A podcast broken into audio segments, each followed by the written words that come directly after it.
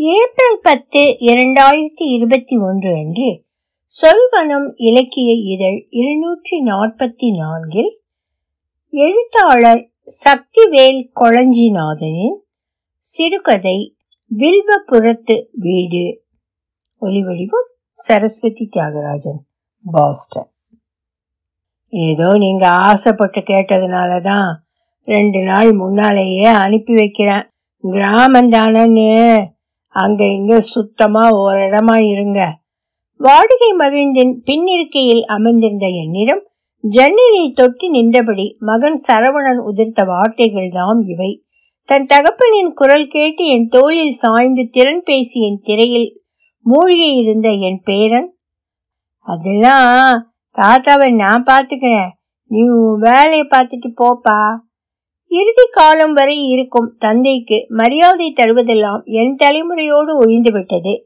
என் மகன் தலைமுறையில் அது பருவம் வரையிலும் அவன் பிள்ளைகள் தலைமுறையில் அது பால்யம் வரையிலும் என்று மங்கி போனது பளிச்சென தெரிகிறது. வெளியில் நின்ற என் மகன் மீண்டும் தொடர்ந்தான். உனக்கும் சேர்த்து தான் சொல்றேன். முருகேசன் தாத்தா கிட்ட சொல்லியிருக்கேன். அவங்க வீட்டில் ஏசி வைஃபை எல்லாம் இருக்கு. நாங்கள் வர்ற வரைக்கும் ஒழுங்காக வீட்டுக்குள்ளேயே இருக்கணும். உனக்கு தூசு வெயில் எல்லாம் ஒத்துக்காது. தாத்தா கூட எங்கேயும் சுத்தாம ஒழுங்கா வீட்டிலேயே இரு. அவன் யாரை எழுகிறான் என்று புரியாமல் இல்லை. அவன் என் மீது வைத்திருக்கும் மதிப்பு இப்போதெல்லாம் இது போன்ற மறைமுக வார்த்தைகளில் வெளிப்படுவதாகவே தோன்றுகிறது. பிள்ளையின் பணத்தில் வாழும் தந்தை முன்னாள் விவசாயி இதய நோயாளி பகுதி நேர எழுத்தாளன் என எனது எந்த தன்மையும் மதிப்பிற்குரியதாய் இல்லை இன்றைய தேதியில். எப்படி அவன் மதிப்பான் என்னை? வண்டி ஜன்னலில் இருந்து அவன் ஓரடி பின் நகர்ந்ததும் அவன் பின்னால் நின்றிருந்த என் மங்களத்தை பார்த்தேன். அவள் தன் பங்கிற்கு பிள்ளைய பத்திரமா பார்த்துக்கங்க. உங்களுக்கு நாலு நாளைக்கான மாத்திரை எல்லாம் வச்சிருக்கேன். ராத்திரி தூங்குறதுக்கு முன்னாடி மறக்காம அந்த ஹார்ட் மாத்திரைய போட்டுட்டு படுங்க. அவங்க வீட்டில் இருக்கிறவங்களுக்கு எதுவும் தொந்தரவு ஆயிட போகுது. எனக்கு சரவணன் வார்த்தைகள் மீது இருந்த சினத்தையும் சேர்த்து அவளிடம் கொட்டினேன். நான் என்ன குழந்தையா? எல்லாம் எனக்கு தெரியும். இது போன்று மகனிடம் பதில் சொல்ல முடியாத தருணங்களில் எல்லாம் இப்படி மங்களத்திடம் வெடிப்பதே வாடிக்கையாகி போனது. இப்போதெல்லாம் என் சீற்றத்தை உமிழ்ந்து விட்டு வண்டி புறப்பட்டது என் பூர்வீக கிராமத்தில் இருக்கும் என் பூர்வீக வீட்டை நோக்கி. வில்வபுரம் புவியிடம் காட்டி கூற அப்படியொன்றும் பெருமை பொதிந்த ஊரெல்லாம் இல்லை. தண்டில் ஒட்டி இருக்கும் இலை போல ஆற்றங்கரையை ஒட்டி உயிர்க்கும் ஒரு சாதாரண விவசாய கிராமம்தான் அது. சகாக்களின் இரத்த சூடும் நிலத்தடி நீரின் ஈரமும் செழித்திருந்த வரையில் கொழித்திருந்த கிராமம். அடுத்த தலைமுறையினர் தொழில்துறையை பற்ற தொடங்கிய பின் வற்ற தொடங்கிய இந்திய கிராமங்களில் அச்சு பிரதிதான் எனது கிராமமும்.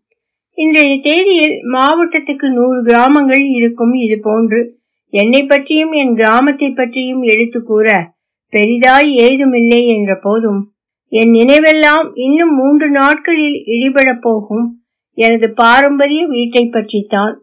என் தாத்தனுக்கு தாத்தன் கட்டி என் பேரனோடு சேர்த்து ஏழு தலைமுறையும் இருநூறு ஆண்டும் நெருங்கிய பழைய வீடு அது.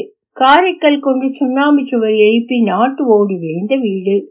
பின்னால் தோட்டம் பக்கத்தில் களம் என தேரோடும் வீதியில் அமைந்த அழகிய வீடு.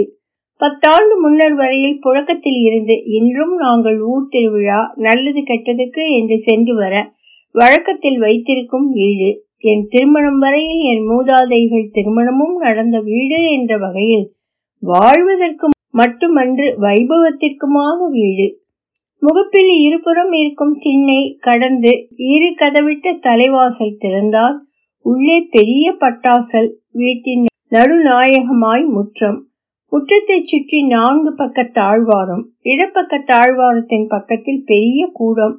கூடத்தின் இரண்டு மூலையிலும் இரண்டு அறைகள். உள் தாழ்வாரம் கடந்தால் ஒரு சிறிய கூடமும் அதன் பின் இடப்பக்கம் சேமிப்பு அறையும் வலப்பக்கம் முழுக்க வீட்டு சமையக்கூடமும் இரண்டுக்கும் இடையில் புழக்கடை வாசலும் என அந்த காலத்து சகல சாமுத்திரிகா லட்சணமும் பொருந்திய வீடு.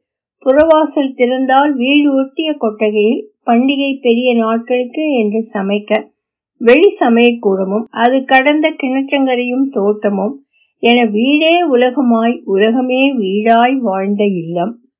தூண்களுக்கு பர்மா தேக்கு விட்டங்களுக்கு பன்ருட்டி பலாமரம் கதவு ஜன்னலுக்கு திருமலை செம்மரம் தரைக்கு ஆத்தங்குடி தரையோடுகள் என பார்த்து பார்த்து கட்டிய வீடு. காலத்திற்கு ஏற்ப நிறம் மாறி வந்தாலும் உருமாறாத அழகிய சொத்து. நானும் என் மகனுக்கும் அதன் பின் அவன் மகனுக்கும் என அப்படியே கைமாற்றி விடலாம். இருந்தும் வீட்டில் எல்லோரும் ஒன்று கூடி வீட்டை இடித்து கட்டுவதென முடிவெடுத்தாகிவிட்டது. குடும்ப ஜனநாயகத்தில் வலுவிழந்து போன என் ஒற்றை எதிர் ஓட்டுக்கு காட்டப்பட்ட இறுதி சலுகையாக நான் பிறந்து வளர்ந்த என் வீட்டில் இரண்டு மூன்று நாட்கள் கழித்து கொள்ள அவகாசம் வழங்கப்பட்டுள்ளது. மனக்கண்ணாடியில் நிழலாடிய பிம்பங்கள் உடைத்து ஒரு வழியாய் அந்த மாலை மங்கிய வேளையில் வண்டி வில்வபுரத்தில் முருகேசன் வீட்டு வாசலில் வந்து நின்றது. வண்டி கதவை திறந்த முருகேசன் வாங்கண்ணா நல்லா இருக்கீங்களா?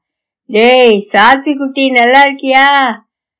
தாத்தா I am not a baby don't call me குட்டி என்றபடி இறங்கினான். ஆறு வயது குழந்தைக்கு இவ்வளவு பேச்சா என்று அவனை பார்த்து சிரித்த முருகேசன் மறுபக்க கதவு வழியே இறங்கிய நான் எதிரில் இருக்கும் என் வீட்டையே ஏறெடுத்து பார்த்தபடி நின்றதை பார்த்தான். வீடெல்லாம் சுத்தம் பண்ணி வச்சாச்சின்னா நீங்க கை கால் அலம்பிட்டு சாப்பிட்டு வாங்க. சாவகாசமா போய் பார்க்கலாம்.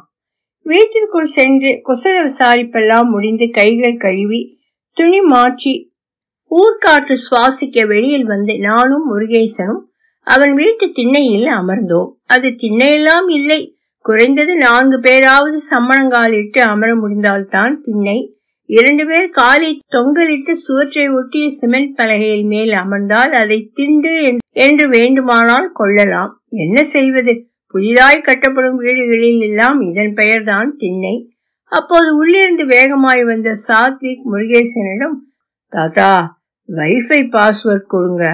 அங்க உள்ள டெலிபோன் பக்கத்துல டைரியில எழுதி இருக்கும்பா. பார்த்துக்க. கேட்டுவிட்டு நாலு கால் பாய்ச்சலில் உள்ளே சென்றவனை பார்த்து நான் டே சீக்கிரம் சாப்பிட்டுட்டு படுடா. உங்க அப்பா ஃபோன் பண்ணுனா வைக்க மாட்டான். சரவணன் வெள்ளிக்கிழமை வரான் போல வீடு டவுன்ல ஆள் சொல்லியிருக்கேன்னு சொன்னான். நமக்கு எதுக்கு முருகேசா அதெல்லாம் கேட்டுட்டா செய்யறான். விடுங்கண்ணா இனிமேலாம் பிள்ளைங்க விருப்பம் தானே. ஆமா நாம என்ன செய்ய முடியும்? அவன் சொல்றதும் சரிதான். கால ஓட்டத்துக்கு வீடு ஓடி வரலன்னா அப்புறம் என்ன பண்ண முடியும்? என்று சொல்லி வெறித்து கிடந்த தெருவையே கண்ணுற்றேன். எங்கள் இளவட்ட காலம் வரை எப்படி இருந்த தெரு? வாழ்ந்து கெட்ட குடும்பத்திற்கும் செழிப்பிழந்த ஊருக்கும் பெரிதாக ஏதும் வித்தியாசம் இல்லை. இடைப்பட்ட அமைதியை மீண்டும் நான் என் வார்த்தை கொண்டே மறுதளித்தேன். அப்படி ஒன்றும் காலத்துக்கு கூட ஓடி வராத வீடு இல்லையே முருகேசா. என் தாத்தங்காலத்துல ஊர் திருட்டு பயம் வரவும் முற்றத்துல முறுக்கு கம்பி கொண்டு அடைச்சாங்க. வீட்டை சுத்தி மண்ணு சவறு வச்சாங்க. என் அப்பங்காலத்துல கரண்ட் கம்பி இழுத்து ஊடெல்லாம் லைட்டு போட்டாங்க.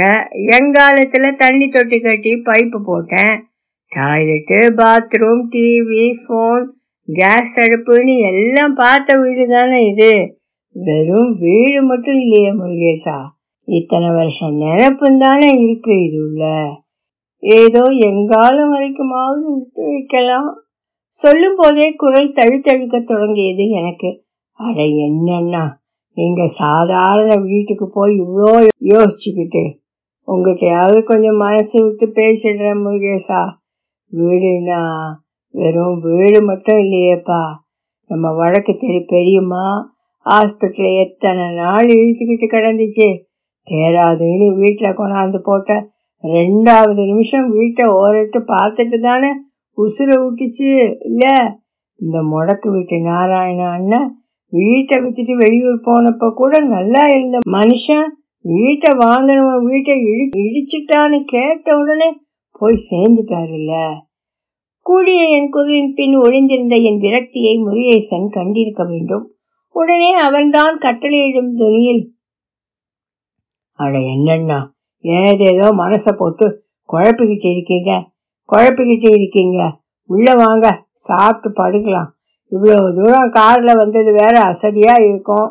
இல்ல முருகேசா நான் இன்னைக்கு என் பழைய வீட்டிலேயே படுத்துக்கலாம்னு இருக்கேன். என்றதும் என்னை திரும்பி உற்று நோக்கிய முருகேசன் அதெல்லாம் கூடவே கூடாதுன்னு சரவண ஃபோனில் சொல்லியிருக்கான்னா ஏசி போட்டிருக்கேன் நீங்கள் பேசாமல் இங்கேயே படுங்க. இல்லை முருகேசா இன்னும் ரெண்டு நாள் பொழுதுதான் இந்த வீடு நிற்க போகுது. அது வரைக்குமாவது நான் என் வீட்டில் இருந்துக்கிறேன். விடு. சாத்விக் இங்கே படுத்துக்கட்டும். நான் மட்டும் அங்கே போய் படுத்துக்கிறேன். நீ சரவணங்கிட்ட ஏதும் சொல்லிக்காத. சரி அப்போ நானும் உங்கள் கூட அங்கேயே படுத்துக்கிறேன். இல்லை இல்லை.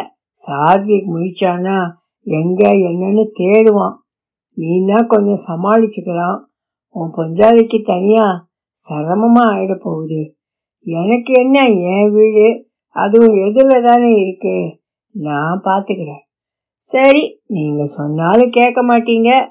உள்ள வந்து சாப்பிடுங்க. நான் வீட்டில் லைட் போட்டு வச்சுட்டு உங்களுக்கு படுக்க தண்ணியெல்லாம் கொண்டு வச்சுட்டு வந்துடுறேன்.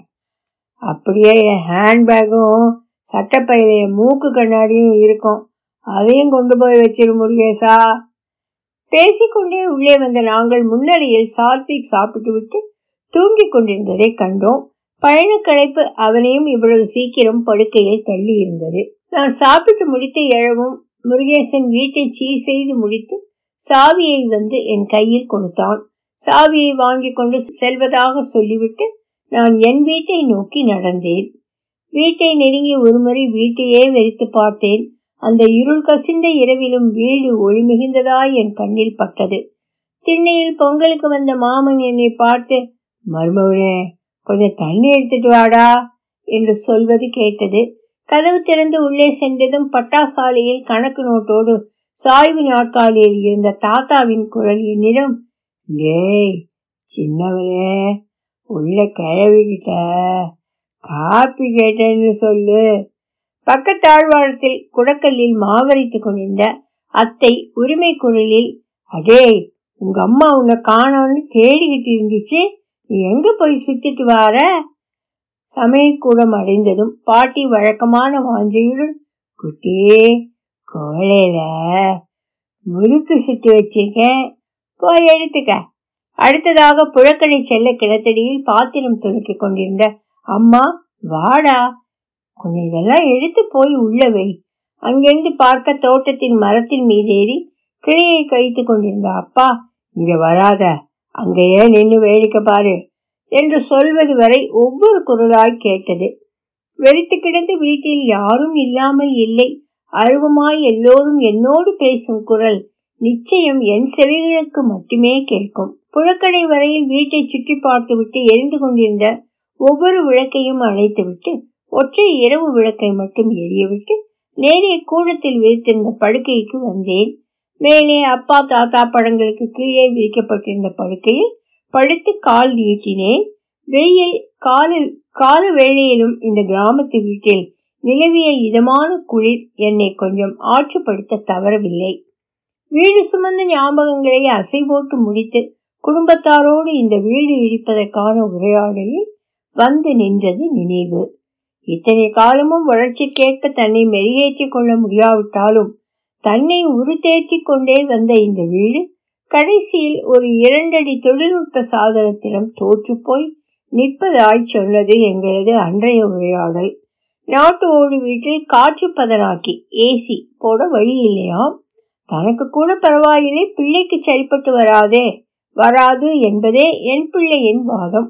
அதனால் அதற்கென ஒரு அறை மட்டும் கட்டுவதற்கு பதில் வீட்டையே இழுத்து விட்டு தேவைக்கேற்ப நவீனப்படுத்தி கட்டி கொள்வதென ஒரு மனதாக முடிவெடுக்கப்பட்டது. சுண்ணாம்பு சுவர் நாட்டு ஓடு இதமாய் தரும் குளிர்ச்சியை விட ஒரு காற்று பதனாக்கி தரும் அதீத குளிர்ச்சிக்கு குளிர்ச்சிக்கு பழக்கப்பட்டவர்கள் வேறு என்ன செய்வார்கள்? பழக்கூழில் கூட சர்க்கரையும் பனிச்சீவலும் சேர்த்து உண்ண பழகியவர்கள் வேறெப்படி யோசிப்பார்கள்? எனக்கு தான் ஒவ்வவில்லை. சந்தனக்கட்டைக்கு எதற்கு சவ்வாது பூச்சு.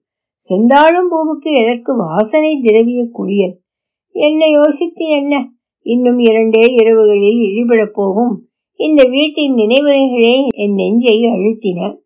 பயணக்களைப்போடு சேர்ந்து அழுத்திய நினைவுகளின் பாரத்தில் சில மணி துளியில் தூங்கி போனேன். தலையணைக்கு அருகில் கைப்பையில் மங்களம் சொன்ன இதய மாத்திரை எடுத்துக்கொள்ளப்படாமலே உறங்கிக் கொண்டிருந்தது. அறையில் எரிந்து கொண்டிருந்த ஒற்றை இரவு விளக்கு ஏனோ விட்டு விட்டு துடித்துக் கொண்டிருந்தது. ஒலி வடிவம் சரஸ்வதி தியாகராஜன் பாஸ்டன்